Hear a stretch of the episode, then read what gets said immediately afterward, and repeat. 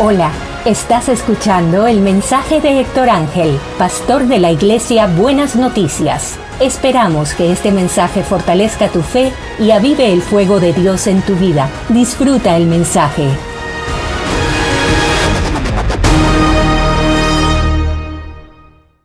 Bendiciones, hoy vamos a estar hablando sobre cánticos de liberación. Y el Salmo 32, versículo 7 dice, Tú eres mi refugio, me guardarás de la angustia, con cánticos de liberación me rodearás.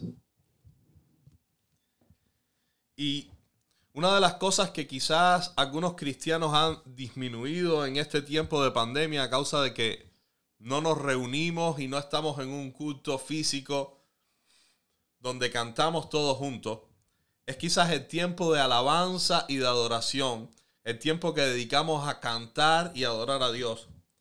Y yo quiero estar hablando hoy una de las cosas que la Biblia nos enseña con respecto a la alabanza y a la adoración.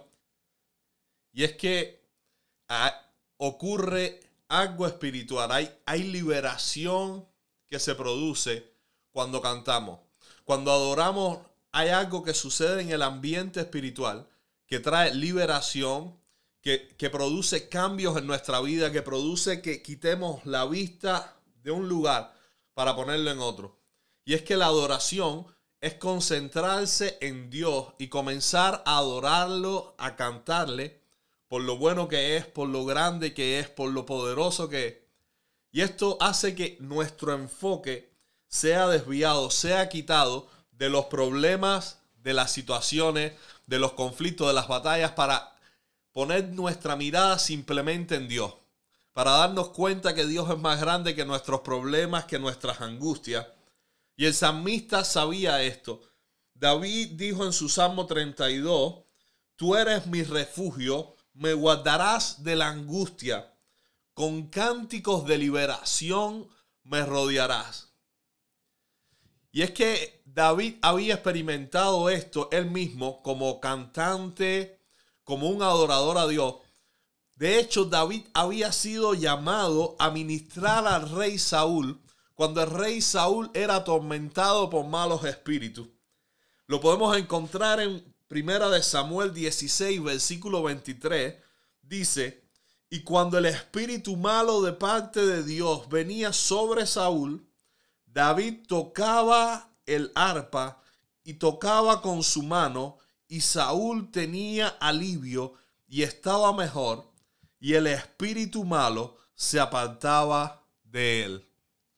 Miren esto, ya David había experimentado no solo la liberación en su vida, sino que había podido ver y experimentar cómo cuando él adoraba, cuando él tocaba el arpa, el espíritu malo que estaba sobre Saúl, que lo atormentaba, era desaparecía, huía y, y Saúl podía tener paz y tranquilidad. Nosotros tenemos que, que darnos cuenta de esta realidad y muchas veces lo hemos experimentado, pero se nos olvida. Y en este tiempo de pandemia, quizás hemos reducido el tiempo de adoración a Dios. Quizás hemos reducido el tiempo en que le dedicamos tiempo a la alabanza, a, glorificar a Dios a exaltarlo por quien Él es, por la grandeza. Quizás podemos pasar tiempo en su palabra, en oración, pero se nos ha olvidado de cantar. Y, cantar nos cambia hasta, hasta el ánimo. Cantar nos cambia hasta lo que sucede en nuestro ser. La, Biblia nos enseña que debemos estar todo el tiempo cantando alabanzas y cánticos de gratitud al Señor. Mire, lo que sucedió en el libro de Hechos, podemos encontrar que cuando Pablo y Silas se encontraban en prisión, Hechos capítulo 16 versículos 25 y 26 dice así, pero a medianoche, orando Pablo y Silas, cantaban himnos a Dios y los presos los oían. Entonces sobrevino de repente un gran terremoto, de tal manera que los cimientos de la cárcel se sacudían y al instante se abrieron las puertas y las cadenas de todo se soltaron. Ahí sucedió algo espiritual tremendo. La alabanza no solo se movió en el ambiente espiritual, sino que afectó hasta lo físico. Las cadenas que ellos tenían literalmente, las puertas de la prisión en las que se encontraba, fueron abiertas mientras ellos adoraban a Dios. Y esto las personas lo vieron. Ahora, ¿por qué yo me detengo aquí? Porque quizás en este tiempo uno está pasando, como decía el salmista, un tiempo de angustia, un tiempo en el que de hecho decimos estamos tristes, no tenemos deseos de cantar, no tengo deseo de escuchar música, no tengo ganas de, de, poder cantar, no estoy de ánimo para eso. En, en nuestra sociedad asociamos la música con la alegría y de hecho cuando estamos de luto en muchos de los lugares ni se canta, ni se pone música, aparte del luto es no tener nada de, alegría ni de música, porque decimos nuestro estado de ánimo no está para eso. Pero cuando adoramos a Dios, se produce ese cambio. Y, la Biblia nos enseña incluso que Dios cambia nuestro luto en alegría, que cambia nuestro lamento en baile. Y esas cosas se producen cuando nosotros podemos poner la mirada en un Dios eterno, en un Dios todopoderoso, en un Dios bueno y la misma alabanza produce un cambio en nuestro ser. Un cambio que va más allá de lo superficial, sino es un cambio que en realidad transforma lo que estamos viviendo, transforma lo, lo que estamos experimentando.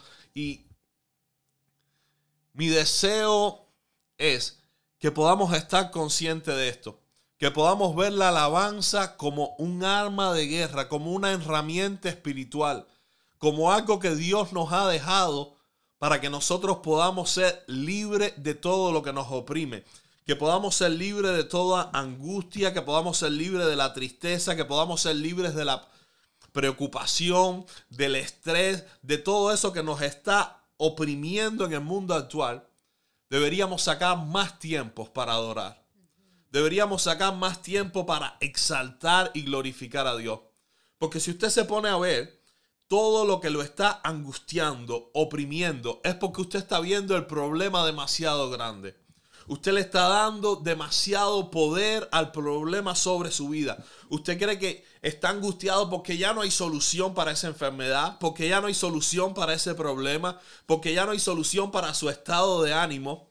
Pero si usted es capaz de levantar la cabeza y ver que por encima de ese problema está Dios, que por encima de la duración de un problema tenemos un Dios que es eterno, que por encima de un problema que tiene poder sobre nosotros hay un Dios todavía más poderoso y nosotros lo cantamos, lo expresamos con nuestra boca, ocurre un cambio espiritual en nosotros. Cambia todo lo que está sucediendo a nuestro alrededor. Y eso lo sabían los consejeros del rey Saúl. Los consejeros de rey Saúl veían que Dios se había apartado de este hombre, que a causa de las acciones de Saúl, Dios se había alejado de él y que ahora había un espíritu malo de parte de Dios que los estaba atormentando. Usted sabe, Jesús habla quizás un poco de eso cuando hace referencia a una casa vacía. Si no se llena, vienen siete espíritus peores. Y nosotros muchas veces queremos quitar de nuestra vida la preocupación, queremos quitar el estrés, queremos quitar el pecado y quizás limpiamos nuestra casa, pero si nuestra casa no se llena con alabanza, con, la palabra, con la oración, la casa queda vacía y vienen siete espíritus peores. Y entonces es donde más nos atormentamos, porque no se trata simplemente de querer quitar con nuestra fuerza, sino se trata de que el tiempo que yo dedicaba a preocuparme, el tiempo que yo dedicaba a estar angustiado, el tiempo que yo dedicaba para vivir oprimido cuando me levantaba por las mañanas y me ponía a reflexionar en el problema, cómo iba a ser mi día, en lo triste que iba a estar. Todo ese tiempo que tú dedicas a eso no es simplemente quitarlo y dejarlo vacío porque vienen siete espíritus peores que te van a seguir atormentando. Se trata de que cuando tú eres consciente de que hay espíritus que te están atormentando, de que la angustia te oprime, de que la desesperación te oprime, de que las preocupaciones te oprimen, tú dices, yo limpio mi casa y yo empiezo a adorar a Dios. Yo quiero cantar a Dios porque Él es más grande que mis problemas. Él es el Dios que puede cambiar mi enfermedad en sanidad. Él es el Dios que está por encima de todo. Y mientras tú cantas, tu casa es limpia, tu vida es limpia, ocurre un cambio en tu vida. Y es lo que decía el salmista en el Salmo 32. Tú me librarás de la, tú me guardarás de la angustia, tú eres mi refugio con cánticos de liberación me rodearás. Entonces, yo te invito a que rodees tu vida de esos cánticos, que tú puedas llenar tu boca de esos cánticos de liberación, esos cánticos que hacen retroceder al enemigo y le dice, los problemas son pequeños al lado de mi Dios. Mi Dios desaparece los problemas en un instante. Yo me rodeo de esos cánticos de liberación. Yo no me rodeo de personas que vienen a murmurar, a decirme, pobrecito, qué mal está tu situación, qué difícil se ve tu problema, en realidad ya no hay solución. Yo me rodeo de personas que incluso me ayudan a cantar, me ayudan a levantar alabanza y a ver lo grande que es Dios, a mantener la esperanza. Yo quiero hacer solo un paréntesis hoy con referencia a las personas y a las voces que nosotros escuchamos. Hay incluso cristianos que han disfrazado la falta de fe, de espiritualidad. Y aunque es cierto que Dios es soberano y que Dios decide y que Dios tiene su voluntad y a veces Dios permite que pasemos por momentos difíciles, Está claro que Cristo murió para liberarnos. Está claro que Cristo murió para traernos sanidad. Está claro que Cristo se sacrificó para que nosotros pudiéramos tener una vida en abundancia y sobre todo la vida eterna. Entonces, si usted está siendo rodeado en este tiempo por personas que simplemente le está diciendo, tienes que aceptar la voluntad de Dios, tienes que vivir y aceptar tu cruz y acercarte y asimilar tu problema y entenderlo y sufrirlo y angustiarte, yo quiero decirle que, que, hay una mezcla de verdad mezclada con la mentira en todo esto.